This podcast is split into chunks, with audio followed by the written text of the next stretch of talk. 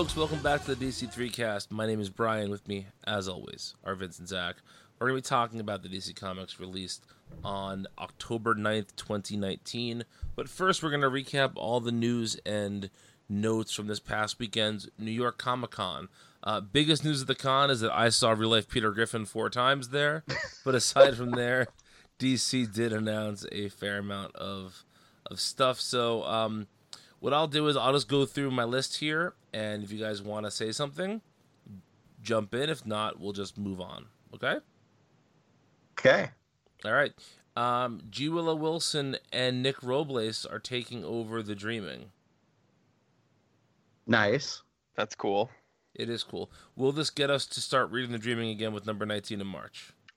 I'm actually wanting to catch up before then, um, because I liked that book. I just fell off of it. Okay. Yeah. Ditto. Um, they announced a- another um, Hill House book called Plunge, written by Joe Hill, with art by Stuart Immonen. That's the crazy. semi-retired Stewie- Stuart Immonen. Uh, that is crazy news. That is also very, very good news. Yeah, that's exciting. He's he's great. It's a Yeah. weird fit, I think.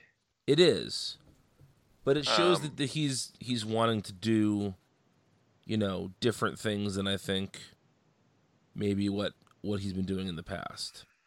Right. All right, so we got uh, let's see, Ugh. uh, Cliff Chiang is doing a unannounced Black Label title. Huge fan of Cliff Chiang. Yep, Hope it's not a Joker or Harley book. it probably really- is though. I really wonder if it's maybe. Uh, he was talking recently about the Batman book that he and Azzarello didn't do because they did Wonder Woman instead. Mm. I wonder if maybe it's that. That's interesting. Um, it was the one that was kind of spinning out of the uh, crap. What was that? Um, the like Batman, Doc Savage, First wave. uh, first wave. Yeah, it was like gonna spin out of first wave. hmm That I I wouldn't be surprised if it was that, but I also wouldn't be surprised if it was a Joker joint. So Yeah. I mean, at the end of the day, we're still talking about Batman too, which is not like sure, sure. we don't need another Batman Black Label book either. But Uh, here's news I forgot to mention before. Uh, Zack Snyder confirmed that Martian Manhunter would have been in his Justice League. splendid. Okay. Spl- you you go, King. Yeah. Wild out on us. All right, let's see. All right, this one is actually super fun. Amy Reeder is going to write and draw an amethyst, an amethyst series for Wonder Comics. Mm, the Long- new 52 apology tour continues. uh, launching in February. Um, she's also coloring the series. She's pretty much just only thing she's not doing is lettering, which is crazy.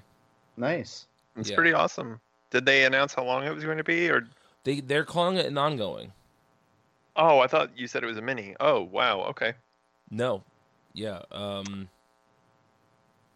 the That fir- is interesting. Have you guys seen the cover for it? I have. It Yeah. looks pretty great. Super cool. All right, uh, we got brace yourselves another Harley Quinn Black Label book, Harley Quinn and the Birds of What? Prey, by Amanda Conner, Jimmy Palmiotti, and Paul Mounts. Four issue miniseries starting in I believe it's January. No, sorry, February. So again, we'll launch with the movie of the same name, and shockingly, we'll feature many of the same characters Hmm. from the film.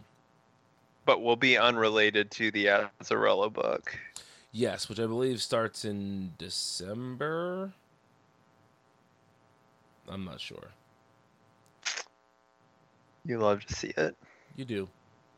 I mean, the the the Palmiotti and Conner version of Harley Quinn is is pretty much responsible for the iteration of Harley that we read and enjoy several times a month these days, right? Sure. So there's some Mhm. there's something to that that goes a little bit beyond. Oh, great! It's another Harley Quinn book. But um, but yeah, it's another Harley Quinn book. Yeah. Um, speaking of that, there was a full trailer released for Birds of Prey and the Fantabulous Emancipation of One Harley Quinn. Which it's funny, I, I I was you know around a lot of comics people this weekend, and everyone who talked to me about it said, "Hey, did you see the Harley Quinn trailer?"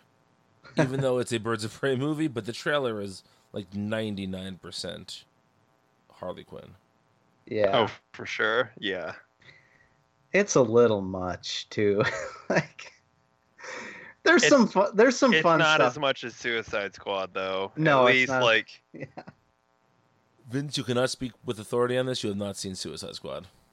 I'm purely talking about the trailer. I assumed Zach was only talking about the trailer. I'm. I mean, yeah, I'm basing off the trailer, but I'm saying it's. I'm saying it's not on like Suicide Squad level, uh, just based on the trailer. Okay. All right. Like you just don't even know. Well, someday when you guys make me uh, watch it for a, We for a mystery science theater scenario, then We will. I, I believe we'll be doing that right before this movie comes out. oh Christ. Okay. So there you go. All right, uh, and then the last bit of news before the big item we're going to talk about is the um, uh, Kirk Scroggs, who did the uh, Se- the Secret Spiral of Swamp Kid, a new DC All Ages book, is doing a second one called We Found a Monster that appears to be based around uh, like Frankenstein and other sort of DC monsters. So that's fun too. Cool. But Vince, tell us why we're really here. Talk talk about the big news item for us for a minute. Oh, we're really here for the official DC Comics generational timeline. I don't know. They're not. They don't have a name for it yet, but I'm I'm sure they will. But we're here for 5G, baby. well, let's talk timeline first. Yeah. I mean, it's all. Yeah. Yes. Yep.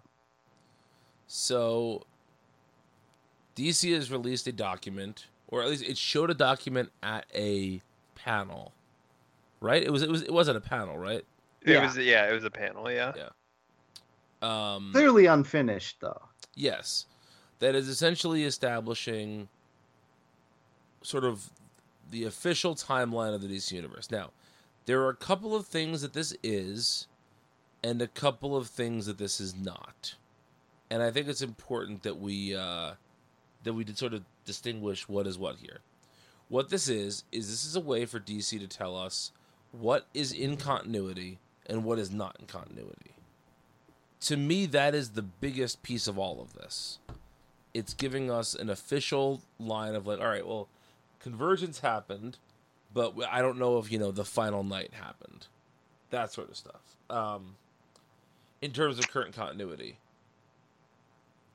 do you guys agree that that's that's a big part of this Yes, and also the the the general order in which things happened. yes Yeah. Yeah. Um, it what this is not is this is not a linear list of how old characters are. Okay, I want. I want to clarify on that really quick Okay. because the way Rich presents it is Rich With Rich, years. Rich Johnston of Bleeding Cool. We're just just Yeah, in case we had to yeah, yeah. uh, is with years. The timeline itself is like a hot blurry mess that you can't really read. Do you? Do we know if the timeline says years at the top? I'm trying to look at this as Uh, close as I can. Or is this just like blocks, sections? Well, okay, even if it's years, to me the the the fact that there are crises thrown in there shows that it's not a linear perfect timeline. Right. Uh, it, Pres- it- presumably, presumably, yeah. They, they I are mean, de- because like New Fifty Two at least like messed with everything, and that Flashpoint happened. Yes. they are designated with their with like G one Y one, G one Y two. So Oh, that's what that- presumably okay. yes. Okay, Um, I, that makes sense. Okay.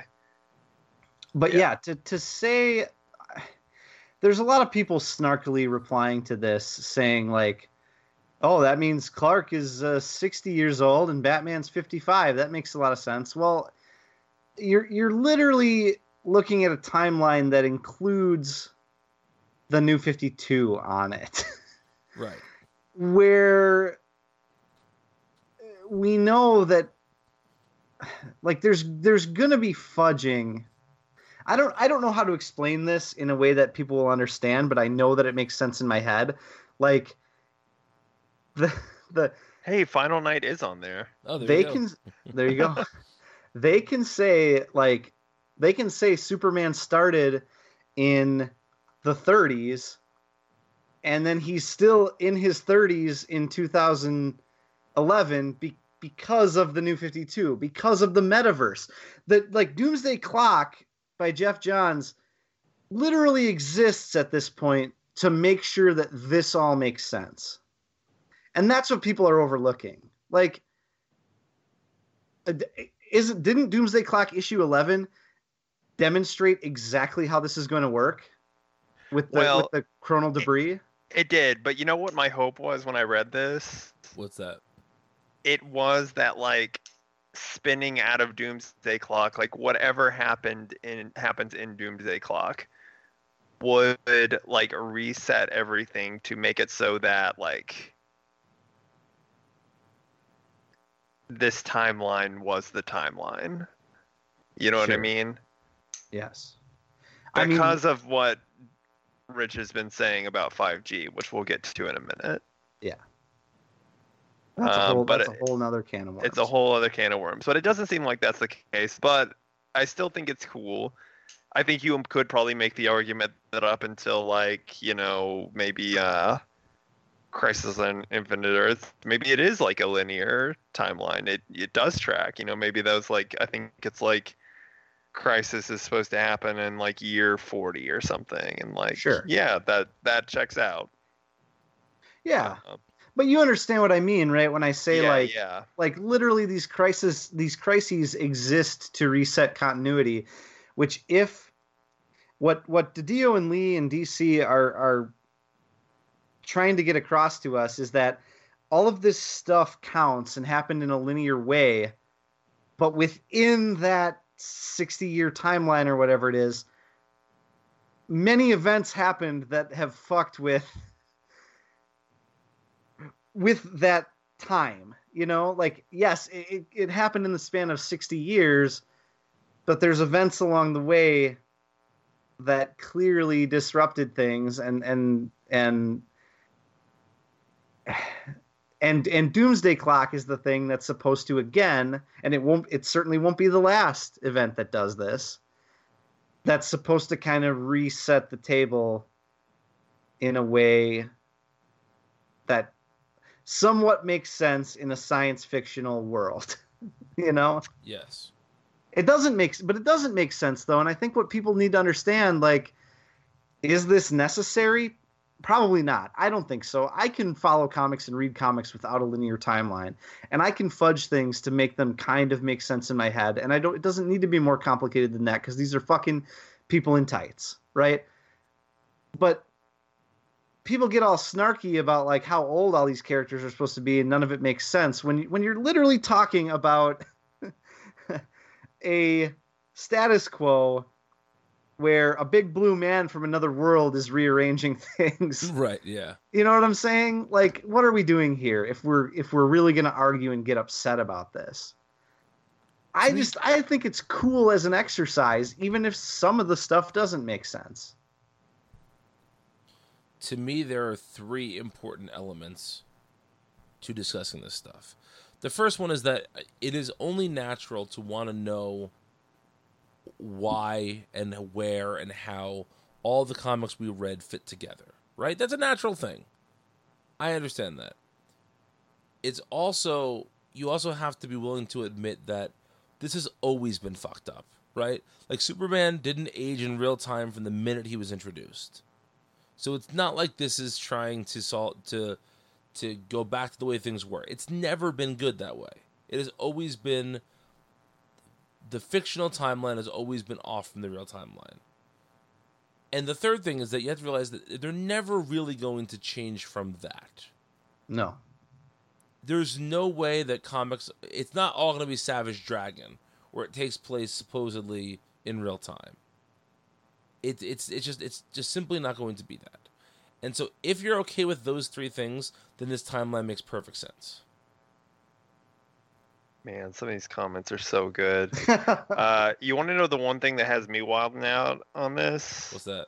The one thing that like doesn't make any sense at all. Uh, year fifty six, Wildstorm. yeah. Well, I imagine that that's just the headers are kind of um I mean, all the other headers make sense. They're things that are happening around those times, but like, well this wildstorm did happen around the flashpoint Wild time because Wildstorm was bought by D or came into DC a little bit before that. If you look at the other things in that list, no, no, no, no. I mean, Wildstorm was already kind. I mean, DC bought Wildstorm way before that. But in terms of it's starting to pop up within DC books proper, Yeah, but they don't mention any Wildstorm related things like in that section at all. the the headers really don't okay yes but the headers don't They're Like- they're the things that are happening around that time. Like, I mean, so is this much- then yeah I so mean, he- here's the logic, Zach. That's a really thinly stretched thing. Like no. everything else makes sense No, besides that. Here, here is the logic, which is that the new 52 is under the quote Justice League heading there, right? But when the new 52 starts, in story, this is so fucking pedantic. In storyline, No, I don't even want to hear this. No, listen, listen, listen. In storyline, things No. like Stormwatch, Grifter, they didn't just pop up the day that Flashpoint happened. When when Flash and Batman have that conversation in the cave about how things are different or whatever, ostensibly those characters are already doing their thing. So this is this is reflecting that that Uh, that the new no. 52 was not. I, I'm not saying it's good. I'm just saying that's what it's reflecting. No, then why not mention like literally anything in that section? And why put it there? Like, why? Yeah, it. I mean, I think. Uh, no, I think it's weird, and I think mm, no.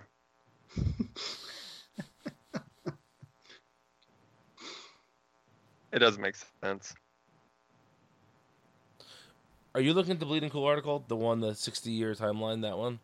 Yeah, Just read some of the stuff that happens in I've, year I've read the entire thing. But just read out loud to me things that happen in year 57. It's like everything in the New Fifty Two. Right. But that stuff does, I mean, Well, then, okay, you want to get more pedantic here? Like, Let's uh, it. like year 55 is Flashpoint, and then year 56, the Wildstorm stuff is stuff that happens before Flashpoint. all right, that that is fucked up. You're right about that. Boom. well Also, Damian No. debuts as Robin twice here, but that's a whole other story. Does he? Yeah, it says in year 54, Damian debuts. Year 56, Damian debuts as Robin. I guess one says as Robin, but Yeah, yeah. but again, Robin was there before Flashpoint. Right. I mean, and so, like, yeah, War of the Green Lanterns was before Flashpoint. All that stuff was the stuff that happened, like, right before Flashpoint. so i i don't think first of all i don't think this is finished so there very well could be errors on this um second of all i do wonder and this is a big mental leap on my part but i do wonder if they're going to try to recontextualize some stuff especially stuff that happened in in Batman and Green Lantern, two of the books that were like more or less untouched by Flashpoint, hmm to recontextualize some of it to say it happened at a time it didn't really happen That at, makes, yeah, in that real makes time. You know, sense. you know what I mean? yeah, because yeah. think about the Grant Morrison uh, Batman Inc. bonus issue that came out after the New Fifty Two Yep, started. Uh-huh. Mhm. that had Steph Brown as Batgirl in it. Yeah. Yeah, I That, that makes sense. Yeah, no. I feel like the and see this is perfect for me because I have no problem looking at that and going, sure, why not? whereas whereas a lot of people are going to be yelling in the comments about that makes no sense or whatever content to have their 20 30 40 years of reading dc comics ruined for them by this one thing they I- love all, it All, all my point was, and I'm and I'm I'm being talking- like really pedantic about this, is I just think it's a really weird thing to put the Wildstorm logo there above that section. When it, I, I think it they, would have made a to, lot more point, like sense to make like put Flashpoint there. sure. I, I just think they had to find a place to put it. Well, I don't. I mean, I don't think they necessarily had to because, like, I mean, then why also didn't they put like Vertigo, or you know what I mean? My argument for that will be that the Vertigo characters that came into oh god, I'm such a fucking pedant. Uh, it's the Ver- brightest day well, n- not only that, but the Vertigo characters that came back into DC, they came into DC at Flashpoint, were there once already. Those characters already debuted. Well, Grifter, then I'm gonna like get. I'm gonna get pedantic then too and say that like there were already crossovers between Wildstorm and DC like in the 90s or in the mid like the aughts. I mean, oh Look, I'm not defending this fucking thing. I'm just telling you why I think it's that way. okay. Um, but anyway, the, the the real thing we want to talk about here is that you know Uncle Rich ha- again has has more rumors here about what is coming from all of this. And last week he started using the phrase 5G. oh he's been using that for a while actually I guess he ramped it up last week. Then he using it for a little while, but last week you started to see that kind of everywhere pop up. And he's now saying that 5G stands for fifth generation. That this timeline is broken down into four generations, and that the fifth generation is what we're getting next. He, this started with the uh, the idea that Luke Fox is going to be the new Batman next summer. Then it came out today that he believes that Jon Kent is going to become Superman next summer.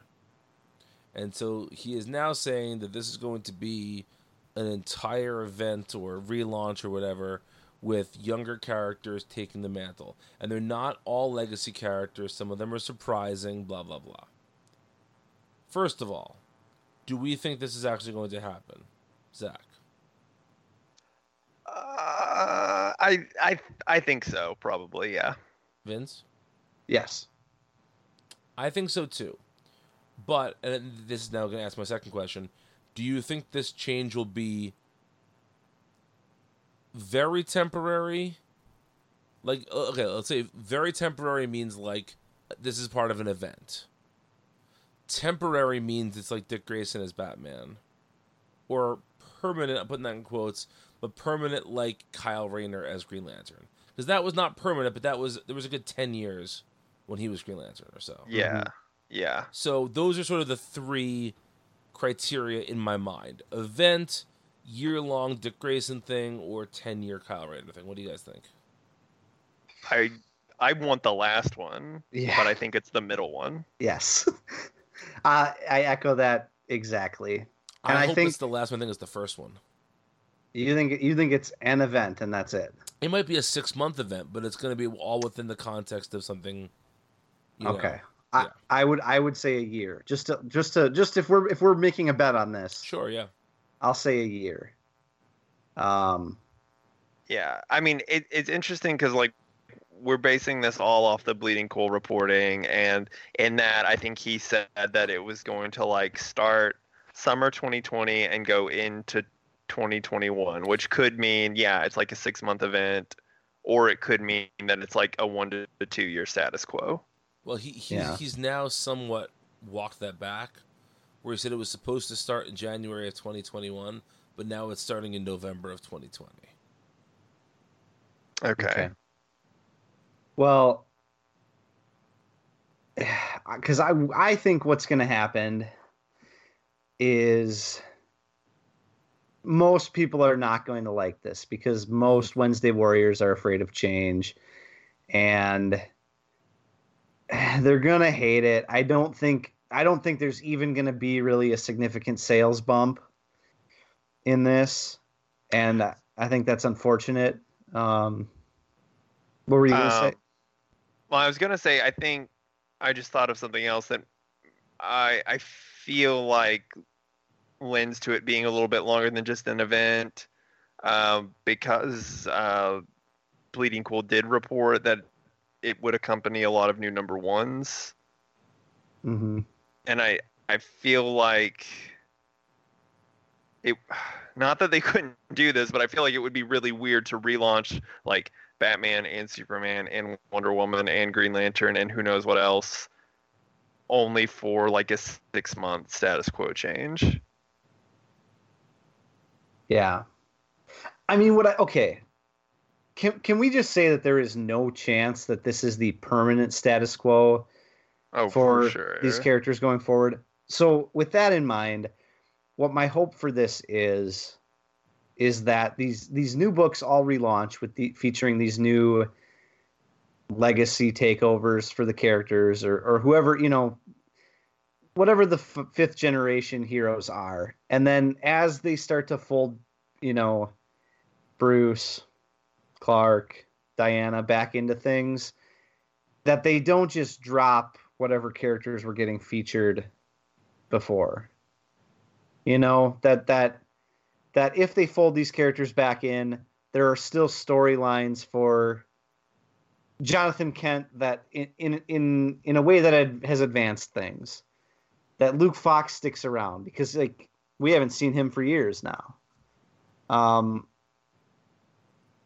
I, I think I, I want things to move forward in DC Comics. I want. Let's talk about Zach. You brought something up about how you were hoping that it would that 5G or the post Doomsday Clock stuff would move everything into a somewhat real time version of how old these characters should be, right? Yeah. Do you yeah. want to? I want that so badly. I want DC to take the chance to say, we don't need eight books that feature Bruce Wayne anymore. There's always going to be mini se- like think about how think about what we're doing right now at DC Comics. There's mini series that are like essentially outside of the current events that what what do you want to say? Sure. Well, I was gonna say I, I've been thinking about this a lot, and I think that like if they were to go that route and like have these five generations and have it occurring in like semi real time, then there's absolutely no reason why they couldn't just have a line of one G books, a line of two G books, Oh baby. a line of three G books. We've been saying that for so long. We did. In, in fact, just a week or two ago, we said But- something like that. But I, I will say, I don't see a, a time when when DC, as long as DC is owned by AT and T, I don't think see that ever happening. But like and now i'm like seeing how it could work so like imagine doing like this like cross generational storytelling where you have like a book about bruce when he's in his 20s and it introduces a thing that then is also getting picked up in the 5g luke fox book at the same Oh. time Chronal debris. yes The way I look at it, though, Zach, I can't imagine, and this is really only true for DC and Marvel. I'll say that. I can't imagine their parent companies ever deciding that it's okay to get rid of Bruce Wayne well see like th- but but you're not that like that's the thing That's what I they're going to honestly see. feel. I, That's well, what they're I gonna see. Well, but maybe not, because I honestly like don't think that they really understand it anyway. Like, if you are still having comic books that are being published with Bruce Wayne as Batman, then what is the difference than like what we have now? because Yes. because they're What is putting the it It's like- between it's Batman's semantics. grave? Yes. How does Batman's grave exist right now? Versus the Tom King Batman? Why can you not? Why can't you just have the mainline Batman title moving forward and have things like Batman's Grave till the end of time? I mean, look, I, I'm not disagreeing with you guys. I want Yeah. that too. I'm not. But like the fact that they needed to put out a timeline because people are so fucking nerdy about this shit proves my point here. Yeah, I mean, it does, but like, but I don't like. I, I'm just I, like I'm not. My idea is never going to happen because it's too it's too good. it's too good. Yeah, exactly. but like, there's no reason why like the 2G Batman book couldn't be the flagship Batman book. Yeah. I also think I hmm. also think they put out a timeline or they're going to put out a timeline and how could AT&T possibly give a shit about that? like Right. Yes. and I, I what I mean is like they lined up 60 years of continuity full of shit that corporate doesn't give a crap about. But they did it anyway. And what for? For for a bunch of nerds that like clearly clearly there's an opportunity here that they could take to try something really daring. And if if all it boils down to is a 6 month to 12 month event, I, I'll be disappointed. this 'cause- this this raises a question. F- finish your thought first, Vince. Okay, I yeah. you were done. Do not forget your question, but I just want to say I want to say one last thing building off of that. Brian, you said that you can't see AT&T uh, letting them publish books where Bruce Wayne isn't Batman for very long. Well, well, I don't That, that's, understand. that's not exactly what I said. What did you say? What I said is that, and you're gonna call me a pedant for. uh Yeah, because you're you're just doing this to be right. But No, I'm not. No, I'm not. What I was gonna say is I don't see a point where they're going. Like, for instance, Marvel has published lots of Miles Morales Spider-Man books, right? And and Mhm. Marvel had a year uh, or so of Doc Ock as Spider-Man and all that. I DC might very well do some things very very similar to that. I don't see a point where the sort of accepted norm is someone other than Bruce's Batman. There will be Okay. books. There will be whatever. It, it, it will be. Well, Bruce isn't Batman for now. I don't see a time when they ever really pull the plug on that. Great. So I'm glad you said that because my point was going to be when people talk about legacy at DC or different characters donning the cowl or whatever, whatever you want to say, identity, superhero identity. I don't understand why we have to have binary Bruce is or isn't Batman. Dick is or isn't Batman. Luke is or isn't Batman. Actually, uh, it's been well documented on this show that Dick and Bruce were Batman at the same time for like a few months in there, and it worked out just fine, and we all loved it. It was the best. I I don't understand, and I'm just some country chuckle fuck, you know. But like, I don't understand why you can't have Luke Fox as the new Batman, the bright shiny new Batman running around solving regular normal Batman crimes, and have Bruce Wayne still willing to don that Batman cowl, his Batman cowl, running around in the background, being like a legacy statesman for the Justice League, coming in for adventures when they really need. Like, why can you not have both? well, I actually. why can't you? I, I, I agree completely. I actually was recently pitching this on the Multiversity Slack channel, where I said that if I were to write a Batman book at this point, it would be, it would be sort of like Batman Inc., but all in Gotham. That everybody in the Bat family can go out as Batman for whatever the situation calls itself for. Sure, or like multiple Batgirls or multiple Batwomen. Right, or- but but like you know, but there's just like you know, it- okay, Batman is needed, but it but it's a but it's a detective case, and Tim is the detective that's the best of the bunch. You know, The- oh, the- the- wonderful. so Tim the goes out Bat for that. Lantern Corps. Yes, exactly. yeah. Um, you know, but the, you know, there just there, there would be things that each of them would would do, and and that would lead to a lot of interesting stories. But even with that, there would still be the implication that Bruce is the Batman. And I just Sure. think that's they always they they, be the per, they have to call him the Batman right in every yes, and anytime he's referred to yes, The yes. Batman. the Bat. Um, um, so you're right, Brian. He w- he Bruce will probably eventually have to be the Batman. But why can't you have two Batmen? Why can't you Again, have I'm not disagreeing with any of this. I feel like I'm coming off like I'm disagreeing here. I No, no, no. I want and all I'm of not this so badly.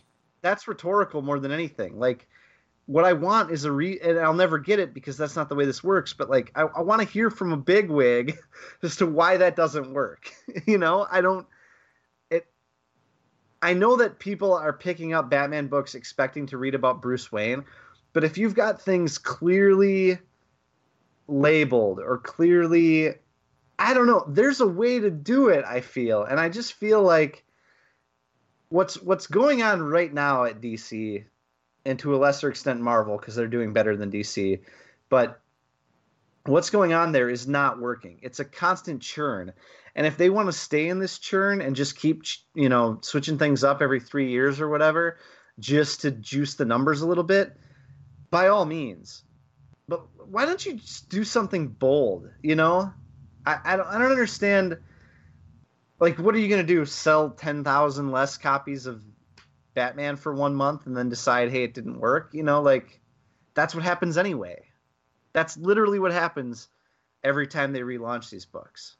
At this point, you liter- you probably could relaunch a book every two years and do literally anything, and it would get that new series bump and trail off, probably with a, a relatively you know stable curve. You know, mm-hmm. That's kind of what Marvel does right yeah, yeah. I mean, like they don't always reboot things with, uh, you know, uh, yeah, or n- yeah. Sometimes their reboots are like really weird and goofy and don't make much sense, and then the Yeah. the, the joke I made earlier was uh one year Marvel published two A Force number ones in the Yep. same year yes, they did. And that's probably not ideal but like it, it just goes to show that that if you want to do this kind of stuff and you want to keep your numbers going you can kind of have your cake and eat it too because they've introduced marvel's introduced a lot of legacy over the last few years and a lot of it is still around you know? Uh, you've got your main um you've got you've got like as far as i know tony and uh thor Steve. running around and S- Steve and Bruce Banner, but but um but you've also got all these legacy characters still for the most part running around. And right, and and they do weird, interesting status quo changes for the like, uh, you know, the the main the main characters. they do, yeah. And I, I Um, think like- I think like- the only Yeah. oh go, go ahead, sorry, finish. Well, no, no. Well, I was just gonna say like like the Immortal Hulk stuff, or like what they're gonna do, I guess, with Iron Man coming up soon. You know, doing the 2020 thing, and um, you know, Thor. Thor has had like a big status quo shift. Mm-hmm. Um, I don't feel like any DC, like definitely not in the big three, has had a significant status quo shift, other than you know maybe you could argue Clark getting his family back, but that was really just kind of like returning to the old status quo, kind of. Yeah. Um, yeah, go ahead. I, I think the thing that bothers me that Marvel does is that um, they they relaunch books seemingly with less of a pitch as far as like what the change is going to be. Um, like like that A Force thing. I have no idea why there had to be two separate A Force series just Well- called A Force. If you, I mean, if you know nothing about the plot, Yeah, there was no clear reason for that to happen. And it's the same. Like I feel like anytime they relaunch Guardians of the Galaxy, like, is it really that much different? But they're clearly doing it to goose the numbers.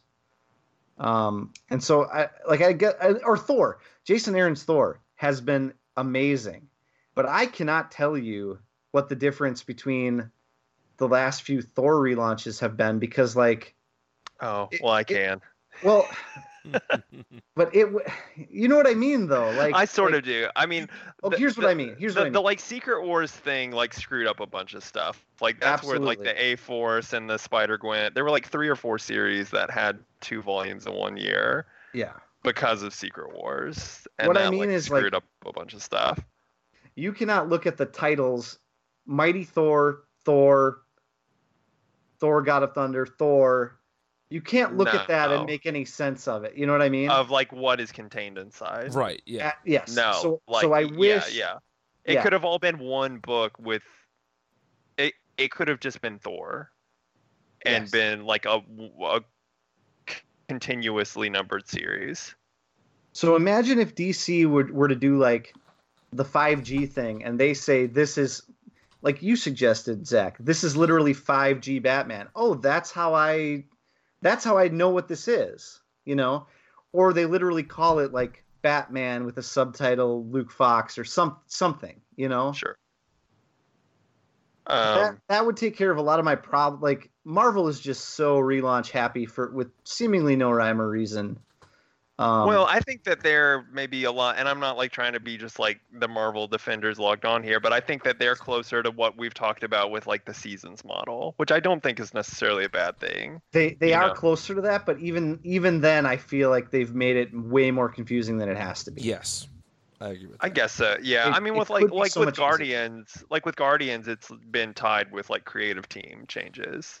I mean, Yeah, so- but I don't and, think I don't think that's good enough for like delineating what's what. You know, I wish they had subtitles like Hellboy volume, like uh, you know, like BPRD. yes. Sure, sure. I mean, I guess like you could. The subtitle is by so by like Yeah, such and such writer. great. That's okay. Awesome. Well, so, so here's what I want to say. We already have a clue that this is what DC's doing. Um, there have been some some whispers, if you will, that there will be two JSA books spinning out of Doomsday Clock. That one of them will be set in the 40s and one of them will be set now. So if that is the case, aren't we essentially getting G1, G5, JSA? yeah, that'd be great. Let's do it. Like, Yeah. But but here's but here's the difference between what that is versus sort of what my platonic ideal for this is. In my world, the G1 book is Alan Scott, Jay Garrick, etc.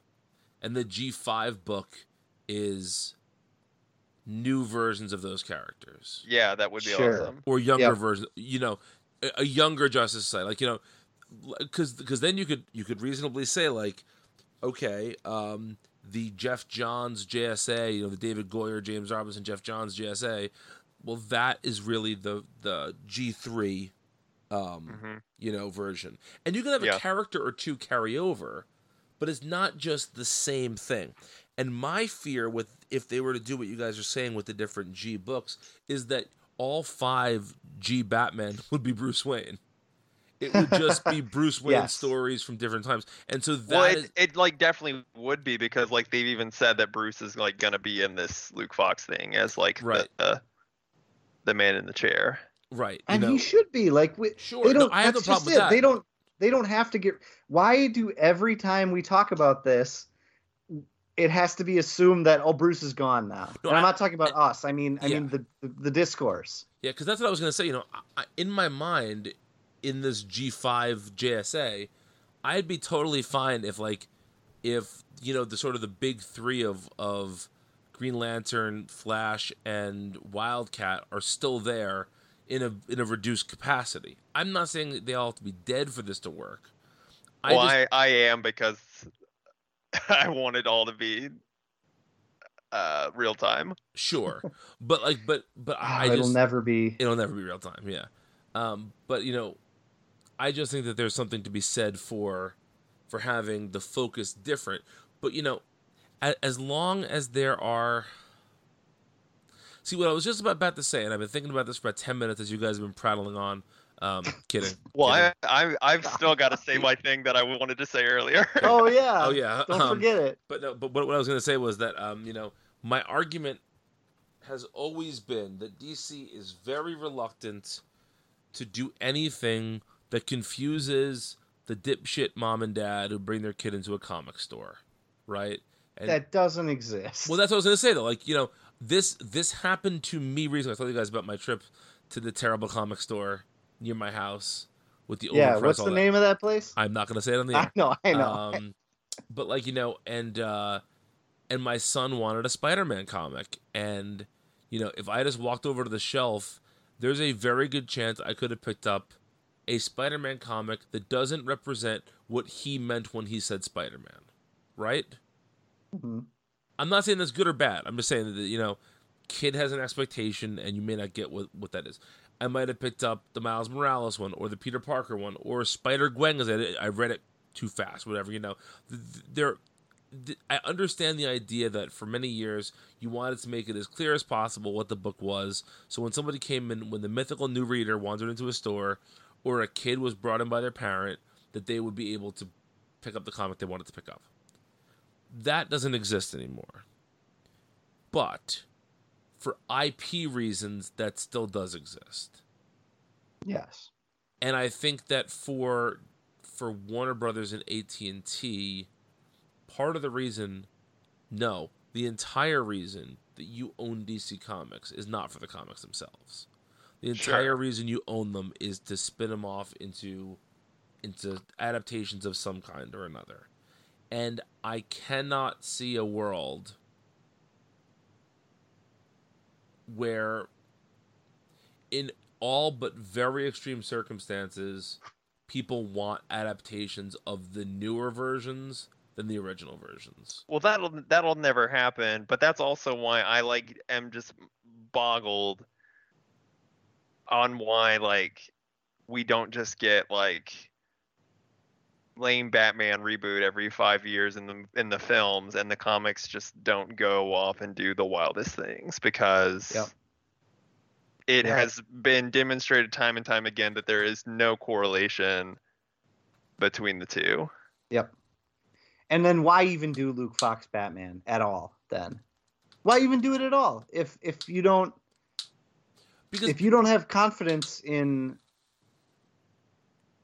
you know what I mean? Like I I mean, the, the answer to that is that, and look, bless his heart, we make fun of him all the time, but I think Dan DiDio does want to tell interesting comic stories. yeah, But I, I, agree. think, that, but there's a certain, but there's a certain cap to what a he can do at DC before, you know, the parent company overlords step in.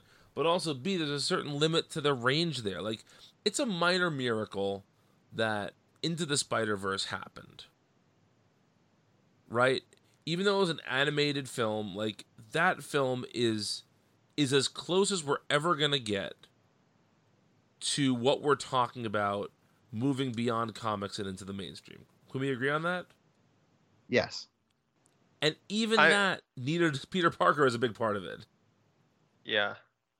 You know, um, I I just get the impression that that no matter how wild and great, I I would maybe push back against that though because like we're getting a Kamala Khan TV show. all right, but you have to understand that like the difference between Spider-Man and Miss Marvel are oceans apart. Well, well, they are, but like they don't necessarily have. I think they are to you and me, but I don't think that that distinction is going to last that much longer. If I called up your mother right now, My mom knows who Miss Marvel is. She's like read. She has bought them on Amazon and read them without me even telling you her se- about are you them. serious? Yeah, Okay, that's, I'm serious. that's fucking Like, nuts. All right, use my Yeah. mom Okay, who watches Home and Family every day. Yeah, hey, Vince, if I called your mom and said, "Hey, Yeah. what's the name of Spider Man?" Could she say She'd Peter say- Parker? She'd probably say Peter Parker, Okay. maybe. If I said to your mom, "Hey, who's Miss Marvel?" She'd say, "Who's Miss Marvel?" But but but I want to like that's kick back Hulu against that just a little bit because like ten years ago, if we had asked either of our any of our moms who Iron Man's name was, they couldn't have told us that. My mom still wouldn't know. Okay, My mom still but wouldn't know.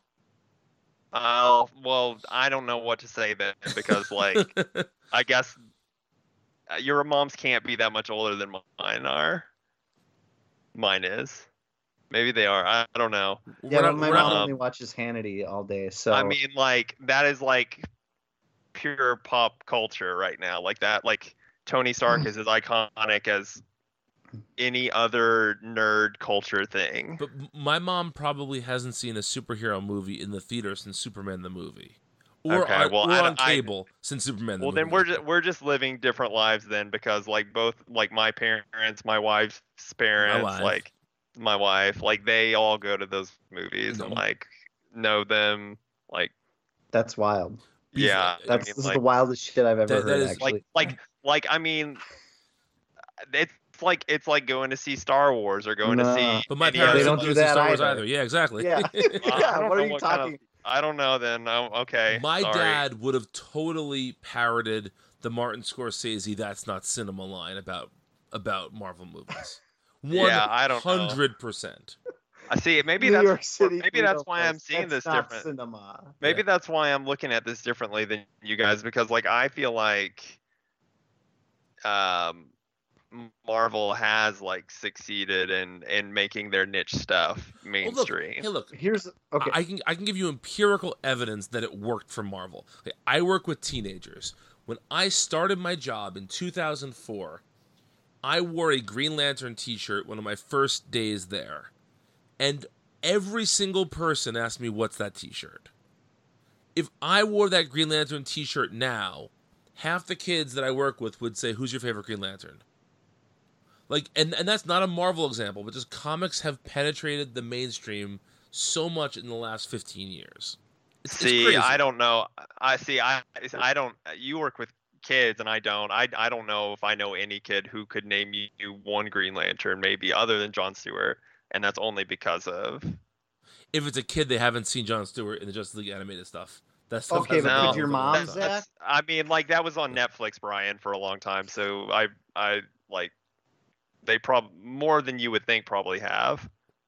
Uh, Um, but, but, but, but anyway, but here- no, I don't what- think my here's mom point, could name though. any Green Lanterns. I was joking. Um, here- here's okay, point, can though. I can I tell you can I tell you the real difference between Marvel and DC and Miss Marvel and all this shit? Sure.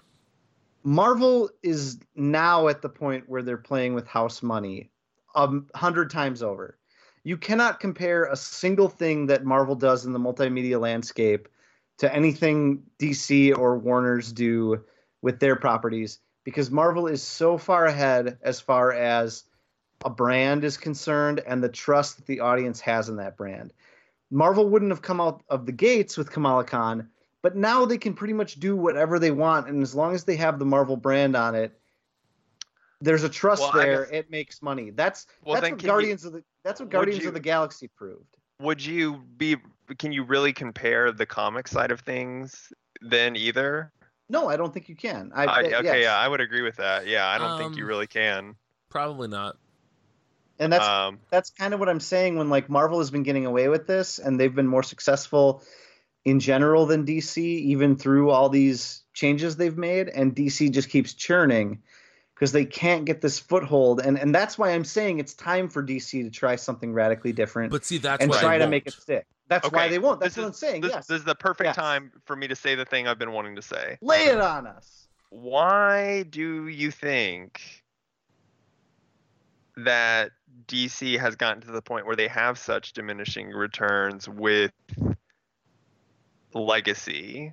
So, like, take it back to Silver Age and think about how lasting that's been. Then take it to, um, like, Zero hour, let's 90s. say. Yeah. zero hours, 90s. You know, like Kyle Rayner, Wally, like that crew, and the effect that they had that is was lasting, but dwarfed now by the Silver Age characters. And now, and then to the point where we are now, where you cannot create a legacy character that lasts more than a year tops, or who who has an emphasis for more than a year or so. You know, and like I I know my answer, and I think it's just because the stakes are higher now. What but what do you guys think? What stakes? uh, the like like the brand like the brand recognition the financial stakes that there are more eyes than ever and so they can do less it, well it's it's weirdly paradoxical there are more eyes than ever so they can't get away with things but somehow the things that they did found an audience that is now the audience that prevents them from doing new things Absolutely, yes. It's- it's I so wild. I agree with that. And but I have two I have two sort of counter arguments to that. And that's people we're going to talk about later, Damian Wayne and Jon Kent. Damian Wayne has been around for almost 10 years at this point. More than 10 He's- years, right? Yeah he's he's an exception Yeah. he's And DC is setting up Jon Kent to be that guy also. well but we don't know how long that'll last No, but they're already doing more with him than they've done with any legacy character not Damian Wayne in a long time. he's already been sure. back for three, like three ish years now. So yeah. Yeah, Wow. that's true. That's true. Um, But but to to your point, Zach. but then What I- for every da- Damian and Jonathan Kent, you have like a Simon Baz, Yeah, I was just or going to say something Baz, you know, like Yeah. yeah, who we'll talk about later, actually. sure, we will. To your point though, Zach, about all this and and how and why I agree with it and what I was gonna how I was gonna answer your question is that uh again, Marvel Marvel has this huge toehold on everything where they could they could literally do anything and audiences will go along with it. They could introduce a new Iron Man that's whoever. It doesn't a new Captain America could be whoever and Marvel would go along with it. People might not like it as much as Tony and Steve, but they'll go along with it because of the brand trust. DC and Warner's don't have that. And so what what they're doing and what they are perpetually doing it seems for the last 5 to 10 years is trying to est- trying to get their icons over. And really the only one that has penetrated the the mass media the way that the entirety of Marvel has is Batman, right? Mhm. So they need the Flash to be Barry, and they need Superman to be Superman, and they need Bruce to be Batman, and they need Di- Wonder Woman to be Diana. They need to get these icons over before they feel more comfortable doing weird things with them. And I feel like maybe 5G is Dio saying, hey, let's push out and do what Marvel did and see if any of it sticks, if any of it goes the way Kamala Khan went, the way Miles Morales went. I mean, it is Even though they Marvel don't- now. It's Marvel now. It You've been joking about it on Twitter a lot, but they like 100% is that. Yes, yeah, yeah. Which I am, I'm, I am so here for. I am here for it. But I feel like more than anything, DiDio and Lee are forcing the issue, and I don't think I'm not saying that as a criticism.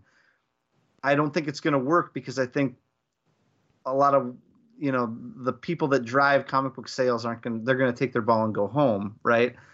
But I think it's them forcing the issue, saying like, "Look, we could be doing a lot more with these."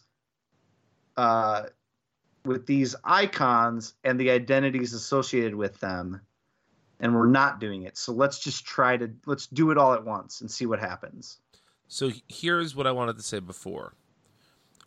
I really think that in, in a in a very very real sense, Marvel and DC are in the exact opposite positions that they were in 40 years ago. 40 years ago, you could ask the average person like name 3 superheroes. And two of the three would have been DC. It would have been, you know, this is around the time of Superman the movie. 10 years after Batman 66, Wonder Woman with Lynda Carter was on TV. Most of those people would have been able to name probably two of those three, and maybe you said Spider Man. Right? Does that sound about right? sure About four years ago, right? And Marvel was doing really innovative stuff in the comics that, you know, that's right before Days of Future Past. That's you know, there were a lot of clunkers there, but there was a lot of also really innovative stuff. You start getting a lot more of the cosmic stuff coming in. And it took forever before Marvel was able to turn their comic successes into multimedia successes. You know, Sam Raimi's Spider Man is really the first time outside of a cartoon that there was a a hit Marvel thing. I guess you could say Blade. People didn't realize Blade was Marvel though. I'm talking about you know X Men too. Yeah. X Men and Spider Man. Those those were the, the first two big Yeah, ones, yeah. right? And those happened at a point when DC's movies had floundered. That was right after Batman and Robin, hmm and it was before Batman Begins. I think the problem that DC is going to have in ever getting back into that mainstream place here is I don't see Marvel movies ever tanking the way that DC movies did at this point. It's such a machine that if they begin to slip a little bit, they'll reboot everything. I don't think we're ever going to get that five year period between DC movies that let that gave Marvel. I'm not saying it's because DC was bad. It opened up a window that that Marvel was able to crawl through, right? hmm I don't think we're ever going to see that from Marvel. Marvel's never going to let DC get to that point again. And I think that as long as AT&T owns DC, the primary goal is get to that point. And so I see this as being a constant battle without any resolution until either Warner Brothers shutters DC, they sell DC. I don't see a way that DC can get on a not on a comics level, on a company level. I don't see a path for DC to get back to where Marvel is anytime soon. Yeah. I, I on it like I don't on the movie side either, the multimedia side, which I view it's like such a bigger beast than the comic side, which eh, it it, it always comes down to like I am just boggled that the comics are even part of the conversation honestly. Like i i just do not understand why the comics don't just do whatever they want because ultimately they really don't matter. I i think. Maybe Yeah. i'm wrong about that. I think in general i think there's like i think that marvel and dc each only need like two three top tops like evergreen titles per year to be like golden in terms of you know catering to the movie side You're missing one key ingredient though, Zach. what's that That's that the movies need uh stories to adapt. yeah no they don't need comics though they can hire a writer's room to do that For like some reason, there is I mean, this like- desire to adapt film I, to I, comic I stories. know though. I know there I know there is, but like Marvel's already moved past that anyway. Like they like I like there are enough like iconic comic book t- titles that they can crib subtitles for that do not need to reference that source material at all. Like I mean Age Like of Infinity Ultron is not Like yeah, Infinity Infinity, War, War, yeah. Age of Ultron uh like Civil War really even like Even. even. Even. I mean, like, yeah, they don't they don't need that, and I would argue like, what of this like new batch of Marvel movies is referential to any existing stories that we know about? Um, I guess like Thor, a little bit. Um,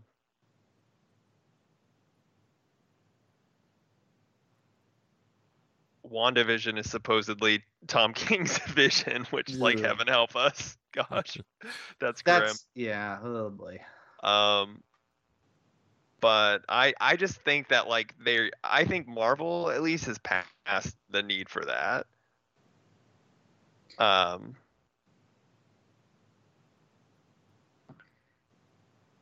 Well, and I think like Kevin Feige has like actively pushed Marvel creative away anyway. yeah. I think yes. Yep. I think that's a good point.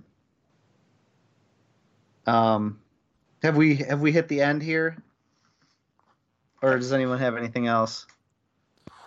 I just want our listeners to recognize that even though I think we're being pretty negative here, we all want big things. Oh, I don't. I don't think we're being negative. Oh, I feel like I'm just like I just yeah, I I just want like these companies to maybe I'm wrong. I mean, and like we're all playing like, you know, armchair analyst here. We don't know what it's like to run a billion dollar company. Um, Speak But I just- Oh yeah, I just cannot see any way that the comics like affect the real moneymaker, which is the film, and and other like multimedia marketing stuff. Um, I don't see how having Luke Fox as the Batman in a comic book that 100,000 people will read a month tops affects anything. Hmm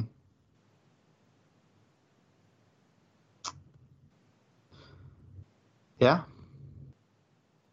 All right, well, let's take a break Uh, and then can I can Sure. I just end? Sure. Okay, I, I've been waiting to end with this.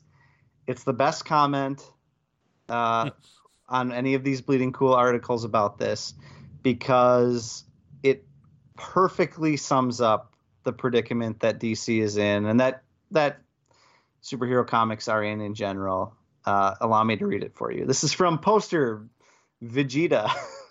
the E, the first E is a three though. Uh, Uh, okay, listen carefully. You can only do the same thing for so long before it gets old.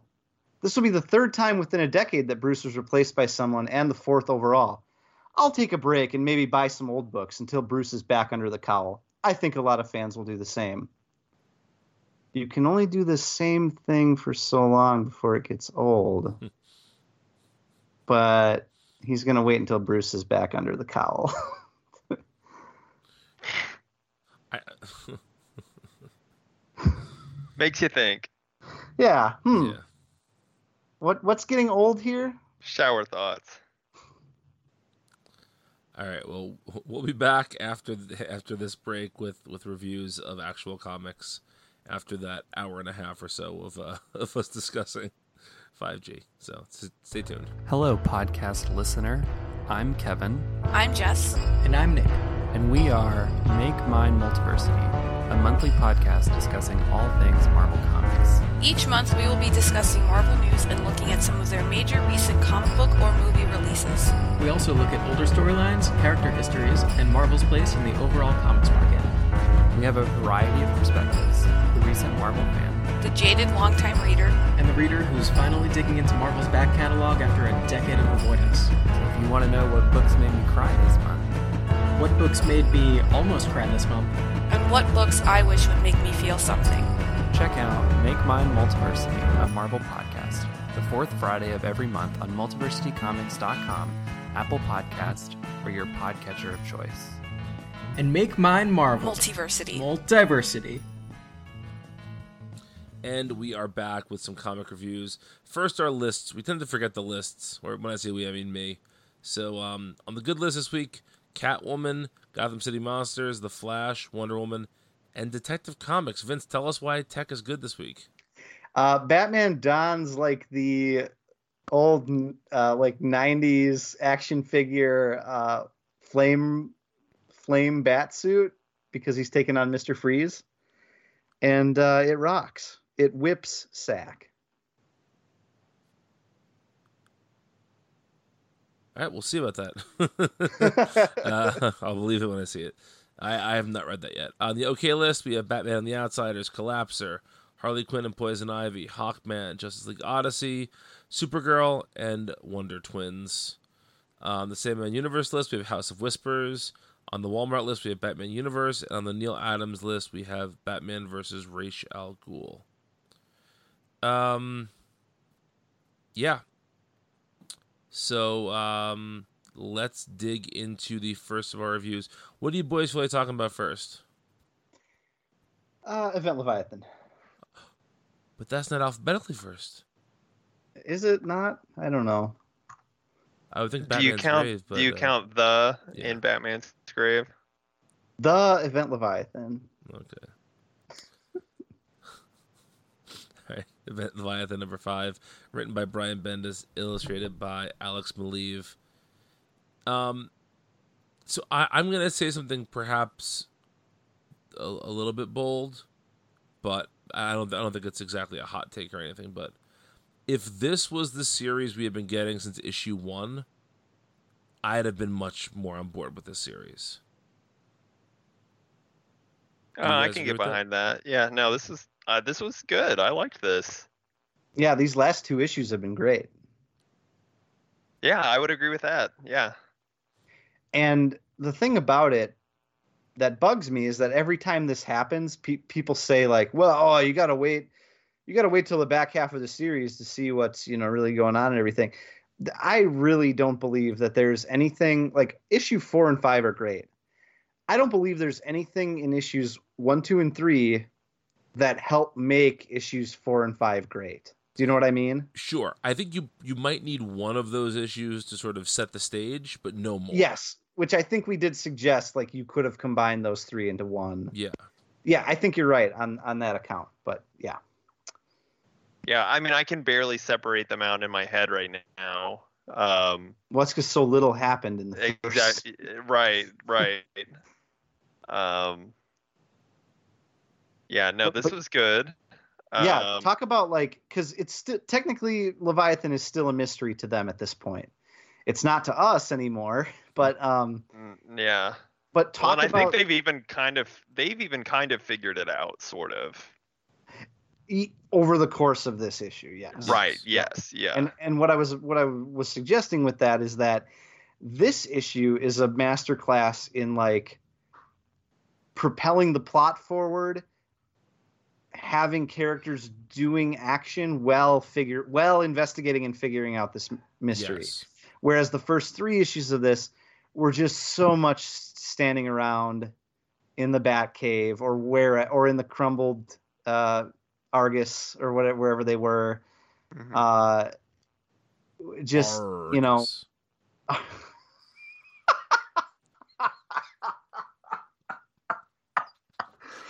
Oh God. Uh, uh, can you sell me a hot dog? yeah, Um, exactly. That was that was a joke for an audience of one. You're welcome. Yeah.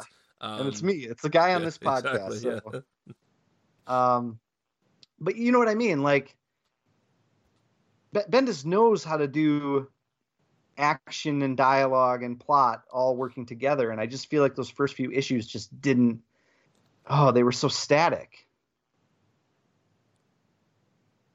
yeah. I'll also say this. I get really tired sometimes of lots of characters trying to uh, lot lots of villains trying to talk sense into superheroes.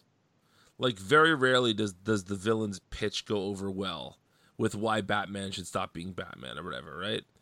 However, I really liked this one thing that Leviathan said to Superman here, which is basically we'll fix the world, you protect it. Mm. It's not he, he he does do a little bit of the Goodwill hunting. It's not your fault, son. Uh, talk to him, but but in general, I do like the idea of Superman. Th- if Superman is meant to be the protector of the world, that's all and good. But the world still needs to be fixed, and those are two different things. I thought that was an interesting. Uh, that was an interesting plot device there by Bendis. It it was interesting, and it was also also interesting how you know like they intended to essentially do all of this kind of in you know in the dead of night, basically. You know, while while Superman was away, we fixed the world, which is a really interesting idea for a story. Mhm. Um, and and one we've kind of seen variations on a little bit before. Um, but I, I liked that, and I, I liked this a bit about you know how this thing that Leviathan has Clark trapped in was made to trap John, which is a really good way to um not uh it, it puts Clark in a really interesting position, I think. Mm-hmm. Um, which again, you know, you can tell really interesting stories with uh with uh Clark as a father. Who would have thunk? Yeah. Um, but not until you age up his boy, not and until then, you age up his boy again, and then do twice, it again. maybe twice, Yeah. maybe, yeah. And uh, and speaking of fathers, like the Sam Lane bit, that Mm, that was great. that hit home pretty well, I think. it did. really good Alex Maleev uh, moment there. Yeah. There's there were some there were a lot of panels with no words there that like got across the the emotion really well. Yes. hmm Uh, I'll also say I greatly prefer Lois's second team to the first team. yeah. I want to hang out with Yeah, the second same, team all definitely. the time. Yeah. Uh, I love somebody called Constantine uh, Sting. uh, Sting. Yeah. Yeah. yeah. oh man. Yeah, so, Uh, uh, so do we want to talk a little? I mean, I guess we did. We talk about the thing in the the leaked info. Did we talk about that on air before? Did we? I don't remember if we talked about that on air or We not. We talk for so long when we record these; it's hard to tell. Yeah, what I don't air and what remember. doesn't. But, but I guess I guess like you know we we had had an inkling of who Leviathan might be at least as of last issue. Yes. right. Based And, on and this based issue on seems some to like website. confirm that. what yeah. website was it that put that together? It was either Newsarama or CBR. I think it wasn't Bleeding Cool. I don't think. Oh, I think it was some minor website and somebody linked. really? Yeah. I want to say it was Uh, in the I comments remember. of something, and somebody picked it up. I don't- really don't remember. Anyway, we we're not gonna source this. We're gonna just pretend it was our idea. Yeah. We figured we figured it out. You heard it here first on the DC3 cast. There was also uh, a couple of moments in this book that were very much Bendis moments, but they worked. Like for instance, when there's this scene where basically everybody realizes that Batman is listening in on the second team's conversation, and there's there's the conversation about stealing Batman's car and all that, and then Green Arrow says, "Tell Ralph, hey," and Yeah. that's that's a Oh. total Bendis thing, but I really enjoyed that. Yes. Yeah. Wait, but real quick, we talked about the thing, but we still haven't said what it is, and so they haven't actually heard it here first. Are we Right. gonna talk about it though? No, I don't want to spoil it in case somebody doesn't want it to be spoiled. If, if, they, if they haven't figured it out Okay. yet. Okay. Okay. That's what I'm. Okay. So you didn't hear it here first, folks. Sorry. and you won't ever now because Brian ruined it. So Yeah. Uh, a couple of questions for you guys. We presume Sam Lane is dead, right? Presumably, yeah. that's that's what the moment is meant to convey. I think Yeah. Um, do we until G five. yes, when we get a young, sexy Sam Lane. uh, and and Lois accidentally walks in on him in the shower. yeah.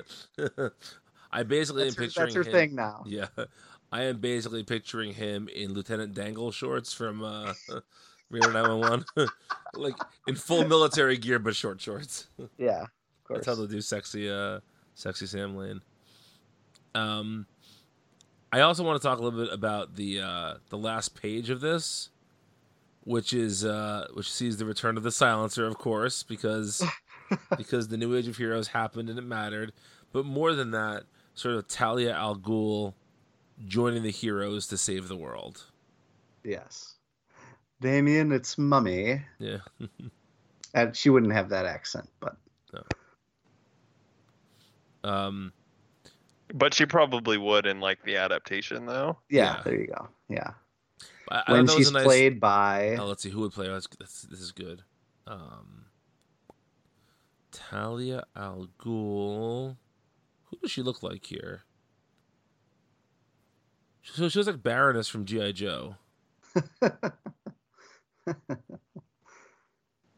I don't know.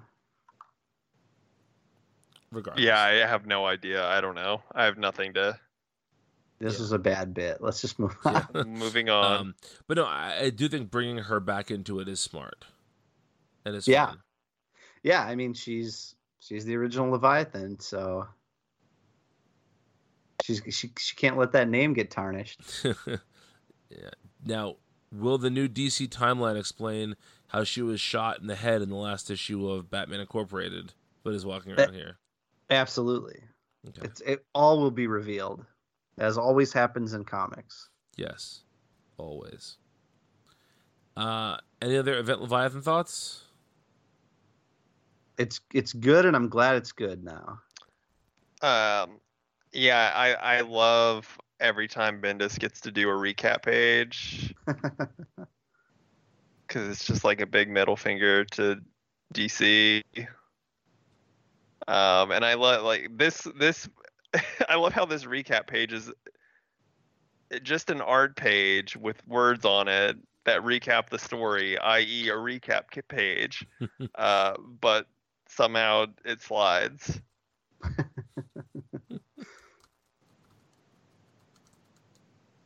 Well, you know, Bendis still has that uh, that new car smell at DC. Yeah, So- yeah. All right, well, let's get the Joker Harley Criminal Sanity number one. Uh, do we know what this is? One of what? Oh man, I I almost want to say twelve. Oh, fuck me. Is it really? No, Mm. it cannot be. Mm. I don't know. Talk amongst yourselves. I'm looking it up too. Uh, yeah. Nine. Nine. Nine. Nine. Okay. Nine of this. I'm Nine. not reading. I'm not reading another issue. This is written by Kami Garcia, illustrated by Mico Suayan and Mike Mayhew. I have a couple Uh. of thoughts about this issue, but I want to hear why Zach is not going to read another issue first. it's too dark. Twisted. Oh, so you're scared of it. That's Yeah. I'm s- I mean, too fucked so, up, too like, raw. Got it. It really is though. There are like five, four or five pages that are just devoted to like depicting actual serial killers and the things that they did. yeah. Um, you know, like Ed Gein. Can I point out Yeah. one really Hometown- important factual error here, though? sure, Hometown sure. Crowd. Okay, we all know that John Wayne Gacy actually killed 10,000 people with the sleight of his hand running far, running fast to the dead. We all know that. Maybe more. Maybe more. Sorry, I had to get a Sufjan bit in. I had to do it. If this story, if the main villain of this story is John Wayne Gacy Jr. and he has committed mass genocide with the wave of his hand, I will continue to read it. Alright. I- I'm glad that joke went over well, at least with you two. So there we go. Um, Oh man, there's an interesting through line though um, that I'm gonna like. It begins in this book that we're gonna talk about. So this book leads into another book later, um, which also leads into. And this book leads into the two other books that are tangential to it Sure. in some interesting ways, or not so interesting, really. Um, but I, I want to go ahead and plant the seeds. The two important things are uh, burying people under floorboards, and then the other important thing is that uh, the the distinction of criminally insane. Yes. Okay. Okay. I know where I know where you're going with this, but yes. Yeah, yeah. Here is the first thing I want to say about this book. If there were not seven other books just like this, this wouldn't be that bad. I think in terms of an actual comic, first of all, it look it looks really nice. Both these artists are very very talented artists, and I think that it's presenting a slightly different take on the character. I am fine with all of that, but we have so many books just like this this just- becomes noise at this point. Well, you know, I almost want to push back against that a little bit because I, I think that like so I I don't like this kind of book like cuz I'm, I'm not I'm not a true crime guy. I don't I don't like this stuff very much. Um but this is a Harley Quinn book in name only and this could be this book like as it is could pretty much exist at like Image or Dark Horse as as just kind of a generic creator owned crime thriller and it it would be the exact same thing. There's almost nothing distinctive about this. Well, I guess to go I I guess that goes along with what you're saying that it's just like everything else, but I would say it's not like everything else at DC right now. Right. So, I, as usual, I fall somewhere in the middle of you two because I think you're both right. I think Zach Zach is right when he says this is a Harley and Joker, uh, at least with through issue one. It's a Harley and Joker story in name only. There's nothing recognizably Harley and Joker about this. Um, but Brian is also right because even the Joker and Harley stories that we've gotten recently by by the very nature of who these characters are and how realism has pervaded the medium they often deal with like harley's perception of the joker and the psychological motivations behind what the two how the two of them exist and i feel like harleen which we just read a couple weeks ago on its face couldn't be more different than this comic. That is a Harley and Joker comic, Sure. but it depicts but it depicts Harley's uh, uh, psychiatry side, right? And dovetails that in with like how she feels about the Joker and how she feels about twisted twisted murderous crime and this obsession that she has Uh, visually they're very different thematically it feels like we just keep doing the same thing with these with these characters that that's more, that was more my point is that I think that this is unique, like Zach was saying, for a couple of reasons. Like you know, with the uh, either the true crime stuff, or the um, you know, the, the the lack of the sort of standard Joker Harley tropes right now. But I can guarantee goddamn you by the end of this, we're gonna hit all those tropes. That yeah, especially if they're nine issues. of it, I Yeah, exactly. that. You know, um, yeah oh, speaking of the nine issues before i i almost feel like this was meant to be a graphic novel or something and somewhere along the way they broke it up because the last page just ends i almost don't- thought the I don't I know if thought that's a PDF PDF was problem. fucked up. Yeah. well i thought it yeah, if it Yeah, is I we're don't missing a page here then 'cause- Uh, yeah, I thought that that was really weird too. Um, you want to know what else I think is really weird? What's that? you want to know how i got these scars These groovy Um, scars.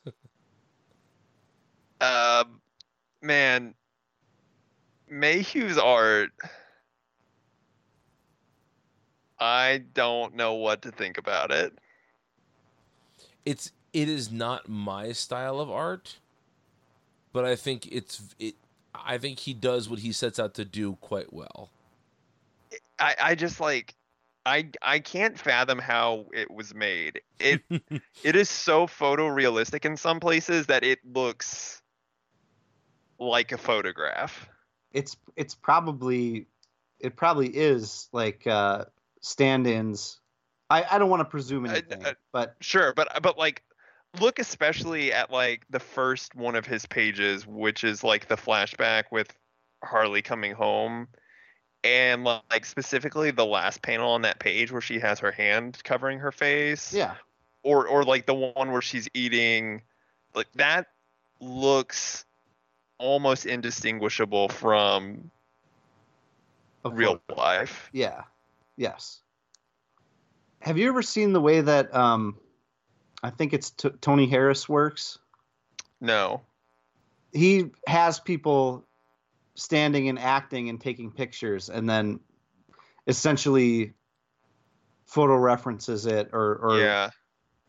I don't know if he I light boxes over it, but I know some artists do. I don't want to pin that on him. No, I, I, think, sure. I think it's I think it's a legitimate technique if you yeah. Well, you I'm know. just saying like I just don't under, like this looks like a photograph with a filter over it is what I guess I'm saying.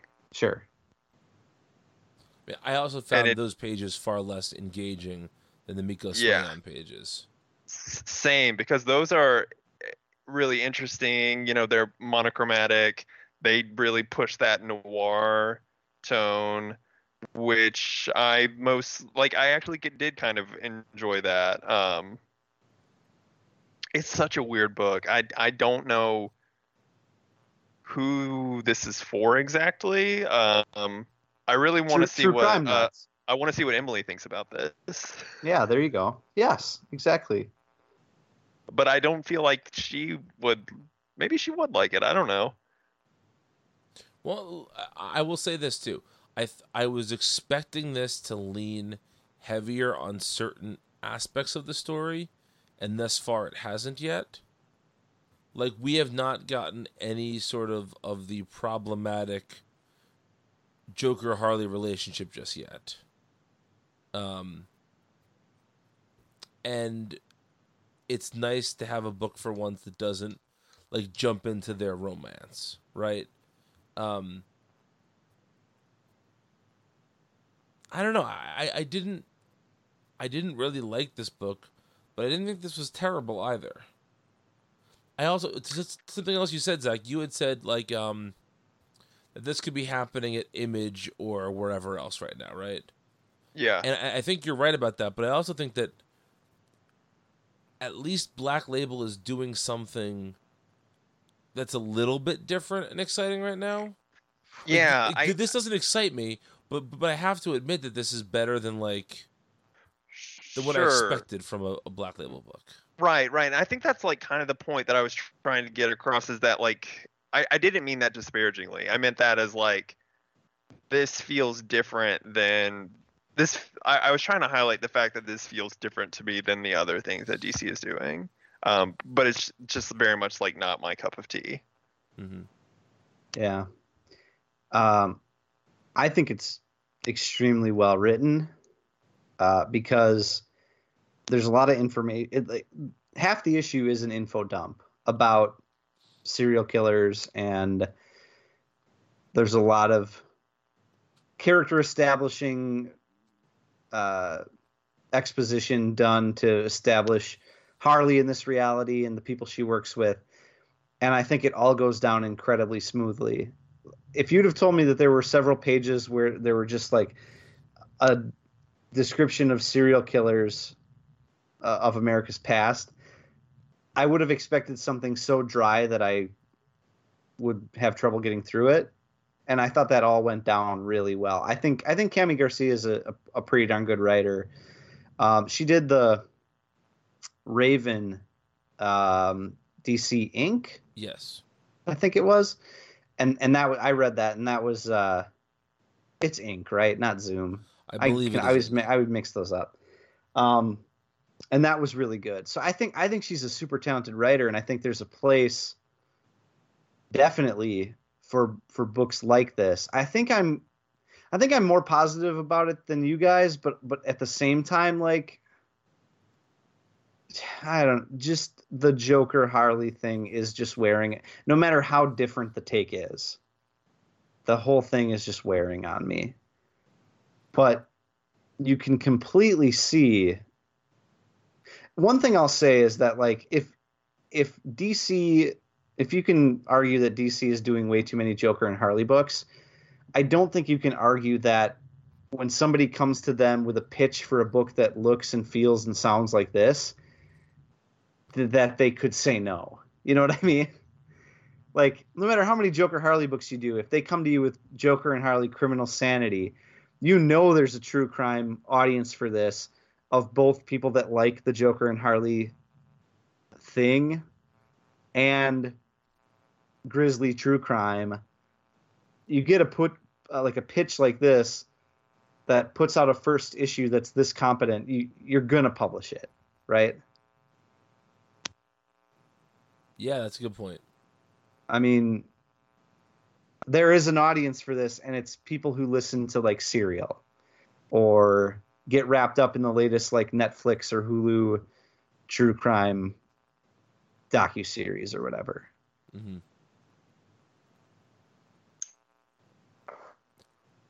I, I I know Zach's not going to read the next eight issues, but I'm going to read at least the next one. I Mhm. might I might read the next one. Maybe. I just I mean like this was grim and I it's so realistic in some parts that it really was like off-putting to me. I understand that. All right, Um we're going to do sort of a, a different style of review for our next book, which is The Secrets of Sinister House, which is the newest uh, DC anthology book that is, um, you know, Halloween themed for the upcoming, you know, Halloween season. And there are eight stories in here, and we're going to bring back one of our oldest segments for this, which is a Pull Pirate or Pulp. And so um, I will read off the character and the name of the story, and then we'll go from there.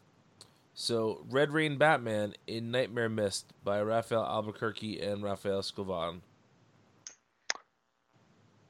Who's, uh, who's going Devon? first? Scavone? Scavone. Scavone sounds more Italian. Let's go with Scavone. Uh, you can go first, Vinci. Pull. Pull.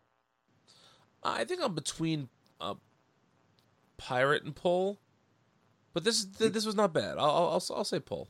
Sure. The the red the Red Rain Batman smile at the end pulled it into pull territory for me. the Batman who sucks Oh jeez. blood. sucks blood. yeah, yeah, yep. All right, Yep. we, got, we got the Atom in the footsteps of Old Worm, written by Dan Watters, illustrated by uh, uh, Sumit Sumit Kumar. Kumar. Yeah. Vince. Pirate pirate. Oh, I was gonna give this a big, big pull. Hmm. Yeah, I'd, I'd pull this one too. I like this. Uh, Harley Quinn and Zatanna in Calling Dr. Bonkers by Paul Dini and Cian Tormey.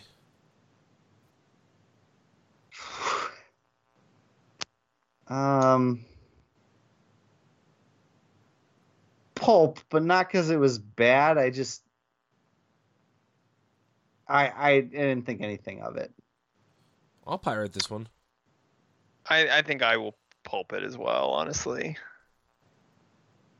it it was fine, but it was I. I think it was the only one I could have just completely done without. Maybe. Mm-hmm. Mm-hmm.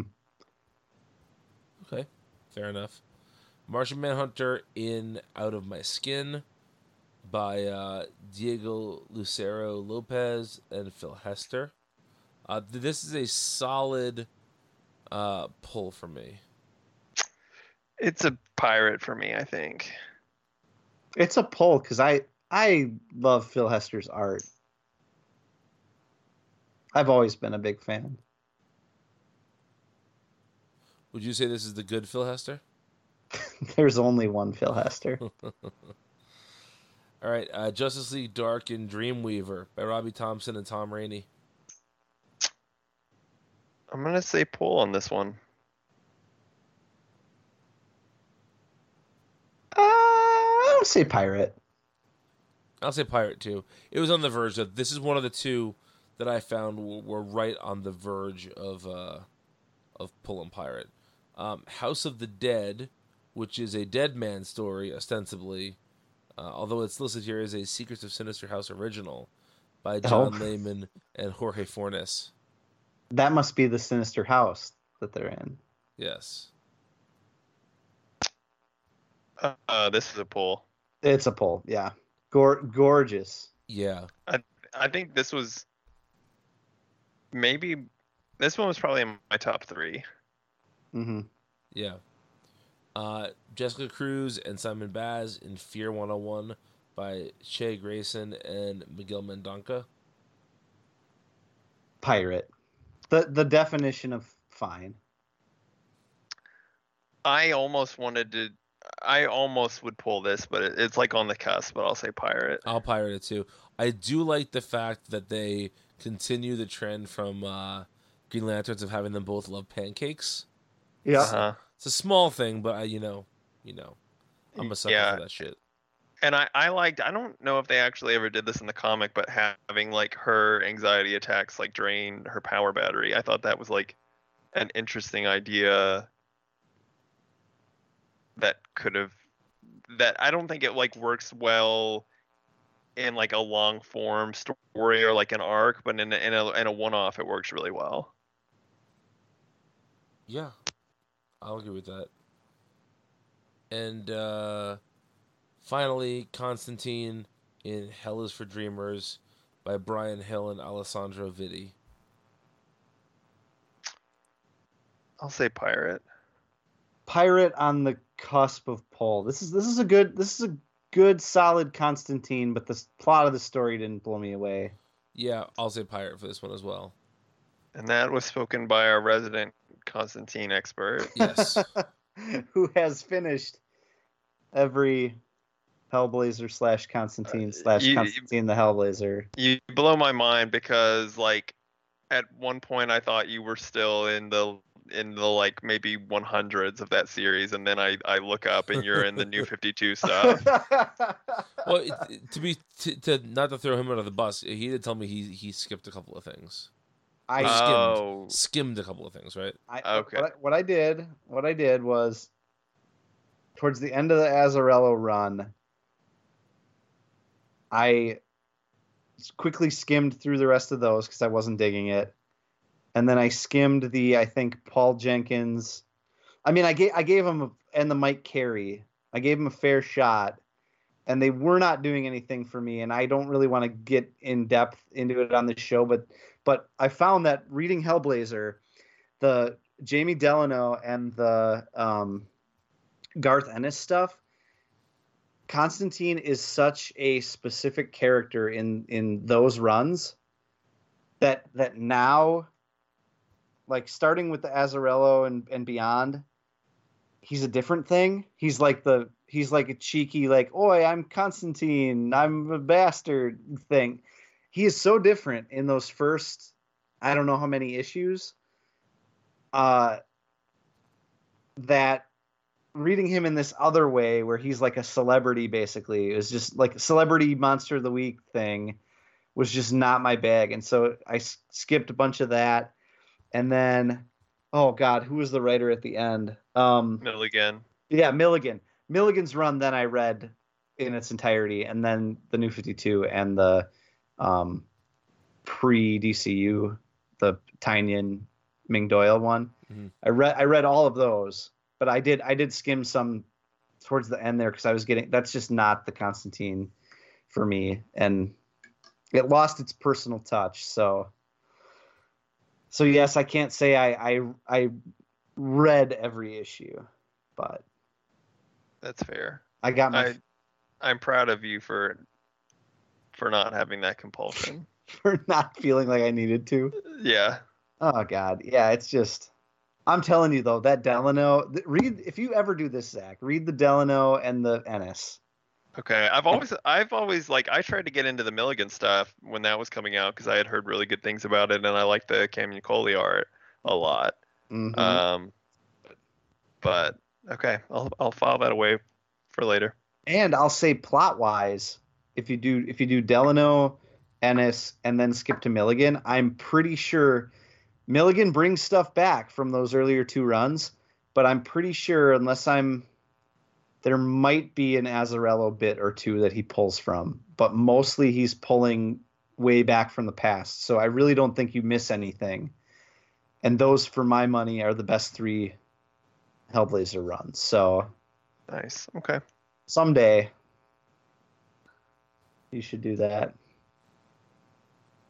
Well, that brings us over to uh, what I can honestly say is by far my favorite book of the week, which is Superman number 16, written by Brian Bendis, illustrated by David LaFuente. The Super Sons re- return. It's some amazing Damian and Jon stuff. Guys, I loved every page of this book so, so much. What did you guys think? Beautiful, beautiful David LaFuente art. Um, perfect for a Super Sons issue.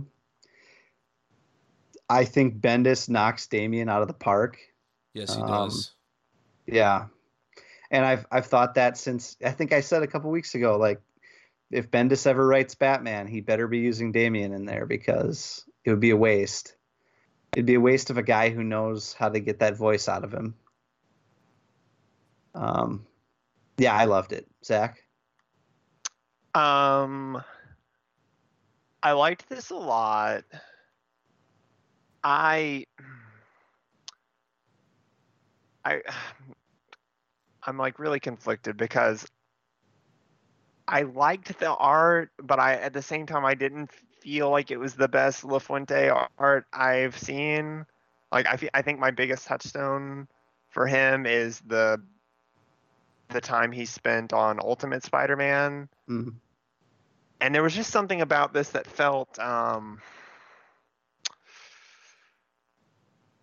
oh uh, i don't know like skewing way more um i i really ha- i'm like struggling to like find a way that like and covers how i feel about it without being too like unnecessarily down on it. Because i did like it it just didn't feel it felt way it felt cartoony in a way that I didn't necessarily like. Is that because of Lafuente's art? No, no, I'm saying that like I've enjoyed Lafuente's art before, and I I don't feel like it. He he has like a more cartoonish um, style, but there, there's just something about it here that's just I, I can't put my finger on it, but it, it like bothered me just just slightly. Um, but I think it was a really good fit for the issue. Um, it's something about the coloring and the and it's not on every page either. Um, I just I really can't put my finger on it. Um, but character wise, yeah, it was all like fantastic. Um, and it's something that I've kind of been like waiting for, you know, wondering how Bendis was going to, or whoever, you know, would get back to Jon and Damian, and um, it was like really bittersweet. I think. Did I mean? Did you guys feel that? Mm, yeah. Absolutely, yeah. Um, did you say Brian that Damian is going to be going to is going to be showing up in Yes. Legion as well? Yeah, Okay. supposedly he's going to be guesting in an arc of Legion.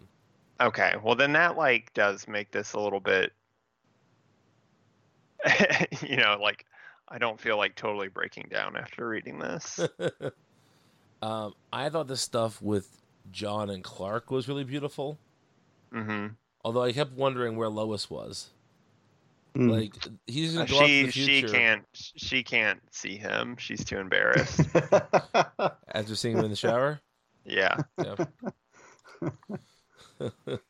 um, but yeah, I thought that the, the Jon and Clark stuff was great, and the Jon and Damian stuff. And I think what, what's also done really well here is that Damian just says to one point, like, "You were gone three weeks," which is which uh, helps with the theme of the week, which is timelines. Um, it helps us to sort of understand how how time is passing here. But we see like while Damian hasn't missed him all that much, the friendship does mean enough to him that like he runs over and hugs him and you know I thought it was just a really sweet view of their friendship because we don't usually when we see them together, Damian is just busting on Jon. Uh, but but their relationship has changed considerably and changed in ways that it will never go back, more than likely to. And so I re- I really thought this was a, an excellent issue. This is some of my favorite Bendis at DC thus far. Bravo, Brian. Bravo. Ah, I've pegged it. You know what the art reminds Whoa, me of is it? What, sometimes? what is this? Deadpool? What? Jesus. Oh, Uh, it's a gosh. pegging joke. Gosh. Do you remember those um that line of like DC like kids action figures from uh, the aughts where they were like hyper deformed, kind of shorter, Yes. very bulky, blocky? Yeah. That it reminds me of that and I I like kind of can't shake that a little bit while reading it. Okay. That's that's what it is. That's what it. That's like what my brain is going to, especially like when you see Clark, um, who is like a weird amalgamation of that and Ed McGuinness Superman. His like fists are, they're like bigger than Jon's head.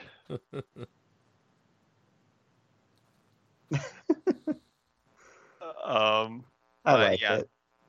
It, it it was a, it was a fun issue. Yeah. Can't wait for Damian in the 31st century. I also love the line that Damian said at one point where he said, uh, he was like, I'm just happy to know there is a future in a thousand years. That's the best news I've heard all day or whatever. That that, that was great. I think I think my favorite line was the page where uh, like Jon is like Leviathan. Oh yeah, my dad was just talking to me about that an hour ago, and then right next to it, like an hour ago, what were you thinking about, Dad? Oh, just this new Leviathan. oh, that was good. It was. It was very good. Are you ready to move on to what is a 12 part series? yeah. The Batman's Grave, number one. written by Warren Ellis, illustrated by Bryan Hitch. Vince, take us away on this. What do you think of this issue? Um. Okay. So, I, so I know in the past I've talked about how. That, why are you laughing? Because I'm interested to see Uh, I how, know how in the you come out on this one. Okay, all right. I know in the past I've talked about how there's no more interesting Bruce Wayne Batman stories to be told. There's definitely no more interesting Joker and Batman stories to be told. And this is not one of those as far as we know yet. But we're we're all we're all very tired of Batman, aren't we folks? Mhm. Um I liked this a lot. Against my better ju- am I going to like it for 12 issues? I don't know. But I thought and maybe you guys are going to feel differently because you didn't like Ellis, uh, uh, Warren Ellis's uh, Detective 1000 story the way that I did. That was Detective 1000, right? I think so. With uh, I believe it was Becky Cloonan. Yeah, he that- blows up everything. Yeah. Yeah, exactly. So that was a very like uh, you know, meta take on Batman because obviously he's obviously he's murdering people if he's doing that stuff, but he's not, you know, because the the fiction says he can't. Well, this Alfred addresses a lot of the things that we've talked about on this show before too about you know, couldn't Batman just buy Gotham and and you know, Bruce is just killing himself doing this, et cetera, et cetera. Maybe it's a bad idea.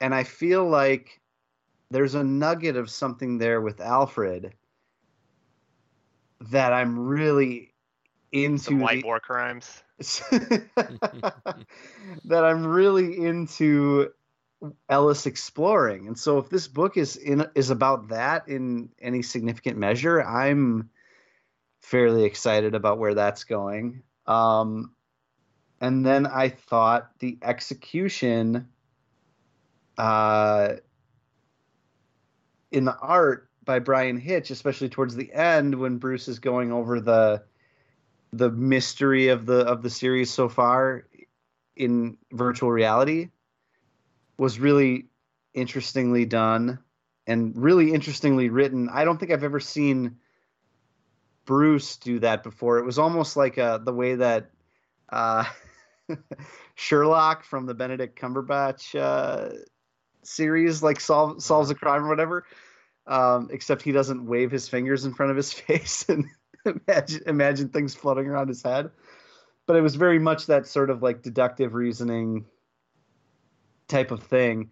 Um, so I really like the angle that that Ellis and Hitch are taking to this one. I think it's I think it's interesting.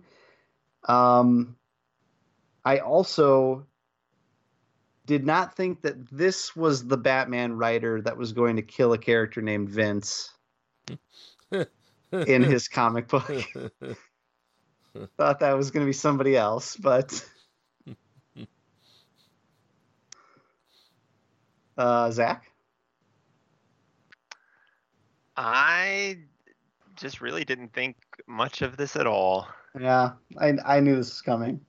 I I neither liked it nor disliked it. I thought Hitch's art was fine. Um, I thought the bit with Alfred was a little. It was interesting in some ways. It was troubling in some ways, which is fine. Um, Troubling. um, it's fine. Uh, I feel like it does not necessarily not track that uh, Alfred would be very okay with uh, killing people in self-defense and in in wartime situations. That makes sense. He's a soldier. well, and I Um, don't I don't know how literally he was. Oh, I I read it as he like. I mean, I thought he was just fucking with Bruce, kind of. maybe. I- I think he was. I think he was. First of all, drinking, he was drinking. but also just just Well, it, getting getting something out that's inside of him that he doesn't necessarily really mean maybe that's true. That's in a, in a way to eat at Bruce That's psychologically. possible. It's possible. Yeah. Um, I thought the ending was just super weird and a very strange leap, a very weird weird way to end the issue. I loved it. I mean, the d- Reverse Maybe- Telltale Heart. I mean, it, it just continues the thread of John Wayne Gacy Jr. being the through line Yeah. of this uh, of these yeah, for sure. and I mean, he's got that human bean juice all over his face.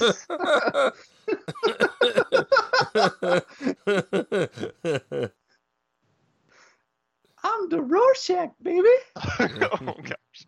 Yeah, I mean, I thought that this was fine. It is not the you know like rip roaring Warren Ellis Batman that I was hoping for, but it's also one out of twelve, so we'll see. um, as usual, I fall somewhere in between you two. I thought this was entertaining in parts. I thought it was a bit forgettable in parts, and those uh, those two things usually don't go together. But you know, in my notes for this, I jotted down. You know, I liked the. Um, I always like a detective Batman. I always like an Alfred story. I wrote, I wrote this stuff down, but then when I opened the PDF just now, I was like, wait a second, what happened in this comic? I honestly couldn't remember a single thing that happened in it. Aw. So, um, you know, I don't think it's. Uh, I don't think it's outside the realm of possibility to say like this is both a good comic and kind of a nothing comic, and I think that maybe its true colors will reveal itself in the future. I yeah, I Sure. I can agree with that. Can I say that- something. You know, before we move on or anything, I almost, I, I, I think I dig it because I feel like, without knowing what he really thinks, I feel like Ellis thinks about Batman the same way that I'm thinking about him lately, which is like he writes Batman as if he's kind of tired of Batman too. you know? Mhm. And I I get that. I feel that. Maybe that's why maybe that's why I connect with it. And maybe I'm way off and I'm just projecting, but but that's the level that it connects with me on. Anyhow. Yeah, I don't really have too much more to add to this. Like I said, I did enjoy it in the moment. It didn't stick with me as much as I thought it would, but that's okay. And uh, I am I am very interested to see where this one goes. Uh, although I'm not super interested in the guy under the floorboards. Well, you're probably just as bad as him. Yeah. you beat me to it. We are so on that bullshit. We really are. Um, man, how about this last book that we get to talk about that we that we have the privilege to talk about? It's. It's talking about Year of the Villain, The Joker, written by John Carpenter and Anthony Burch, illustrated by Philip Tan. Is this the good Philip Tan? We'll let you decide in a minute. Um, let me just say this: this is not a Year of the Villain book. no. It, well, it references Bane, City of Bane. That's Molto Bane. but Also Molto City of Bane. Bane. Yeah. But all of the Year of the Villain stories so far have involved Lex Luthor giving some sort of uh, either giving a gift or having the fallout of not being given the gift. Right there, there's there's a lot of Luthor is is important to these stories, and Luthor is not even in this story. No. You can't tell Yeah. the Joker what to do. That's why. Yeah. Yeah. Well, yeah. I mean, aren't aren't uh aren't Lex and and the Joker still on the outs after uh and something happened in Justice League? Probably. I don't no, remember. No, no nobody knows for sure.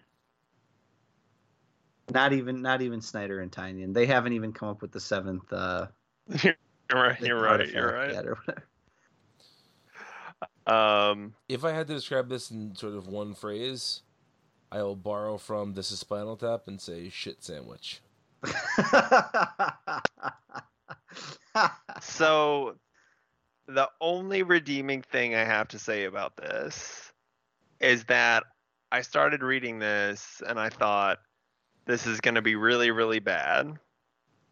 But in light of the Joker movie, I think that this almost sort of maybe says something potential potentially worthwhile about like the nature of mental illness and the way that it's presented and the way that it is usually talked about in the context of things like the Joker. Yes. I thought that that was almost good. That is its only redeeming quality. There's one great line in this, which is something that the character six of is it six of hearts? Six of Hearts. Yep. He yeah, says of for like sh- or yeah of exactly. He says something like you know um, I'm not evil, I'm crazy. He's not crazy, he's evil. yeah. Yeah. Yep. Yeah, I think you know. r- Halfway through this issue, there's a part where the Enchantress shows up, and Six of Hearts gets all horny, Hmm. and uh, Hummina, hummina, hummina. Oh, Yeah. Hello, Enchantress. Yes, exactly. And then he ba- he he basically he basically goes through like the the forever alone incel spiel type thing. And the Joker even riles up an incel army at one point in this Yeah. by by doing like a red pill YouTube video, right?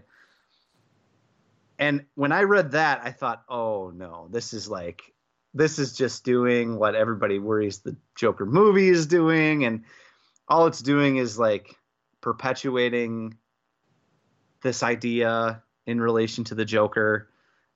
But then but then you're right by the end and you you can argue whether it does it effectively or not, but by the end what its what its goal is to is to show that cuz he even says like he gets he gets beat up at the end. And he even says like you know because of his mental illness like some things will never completely heal but that that doesn't make it hope hopeless or something like that or like or like you can fix you can still fix things about yourself even if you've got this behavioral health problem you know? You Mhm. can work you can work on that. You're not resigned to being being what the what the society's image i just said society. Uh, what society's what society's image of the Joker and the incel connection that we've been seeing in multimedia recently that you don't have to be that. You don't have to resign yourself to that and i thought that that legitimately by the end like the comic had good intentions it's just that along the way it was really not an enjoyable read yeah. No, it's it was not. it, it was a manic story in a bad way it was just the joker jumping from one lame caper to another actually one other moment i did like was when they were sitting down to eat and uh i forget what food it was or what it but six of hearts is like wait a minute the joker likes it's like peanut butter and jelly or something Yeah, yeah. Yeah. he's like the joker likes peanut butter and jelly that's not right like i like that at that moment he kind of sees the joker as just like a lame ass guy Mhm. like maybe he's not cool you know um but the, the vast majority of this comic was a drag um and just all over the place um it was i thought it was the good philip tan but not it's good philip tan compared to the bad philip tan because the bad philip tan is that like weird pseudo anime glo- or manga glossy uh, really low detail stuff that he can sometimes put out. Whereas i feel like this was much more stylistic lots of lots of detail lots of gross detail and effort put into it hmm i'm still not sure i liked it a heck of a lot but it wasn't it wasn't the bad philip tan in the way that we've seen before No. you know Yeah, agree I that. agree. I just um, think this is a mess of an issue. It is. Oh, t- complete mess. It feels Yeah. like it feels like every page is or every two pages is a completely different comic. And it's not funny. It's not funny, and I think it does try to be sometimes. Um,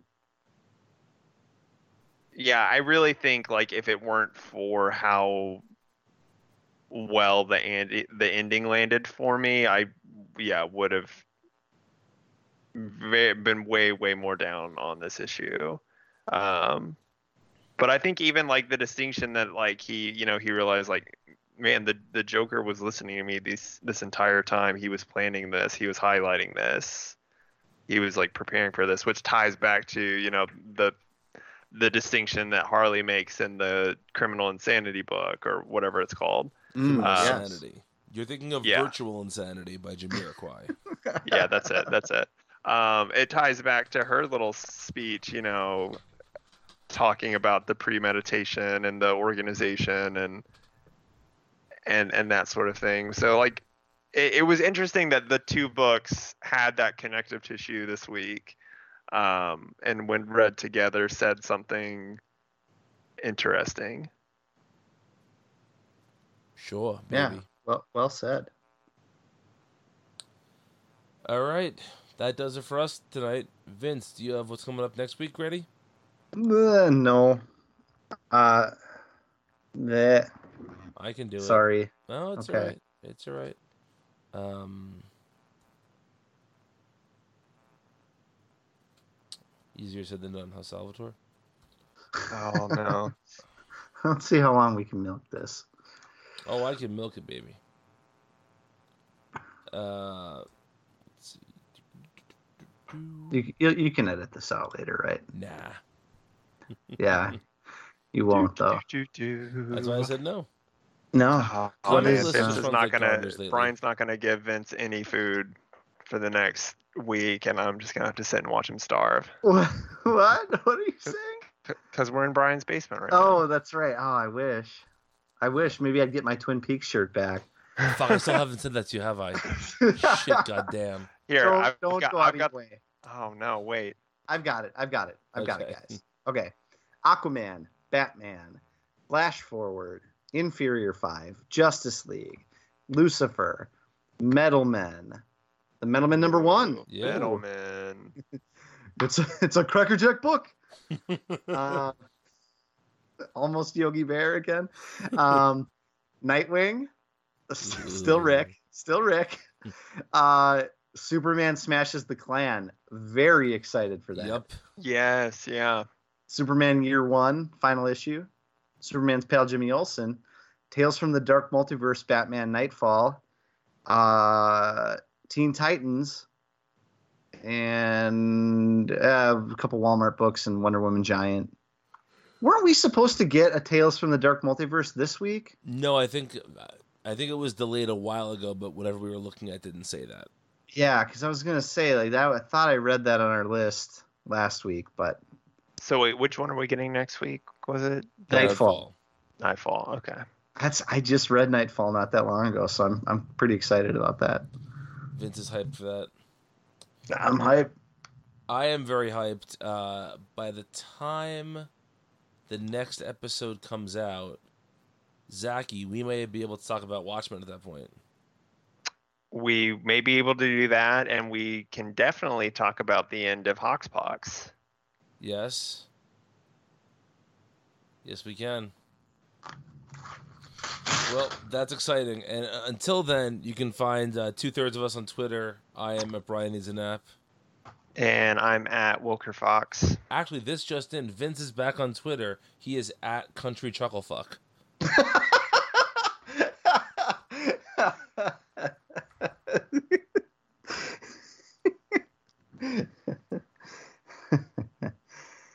Using your words against you.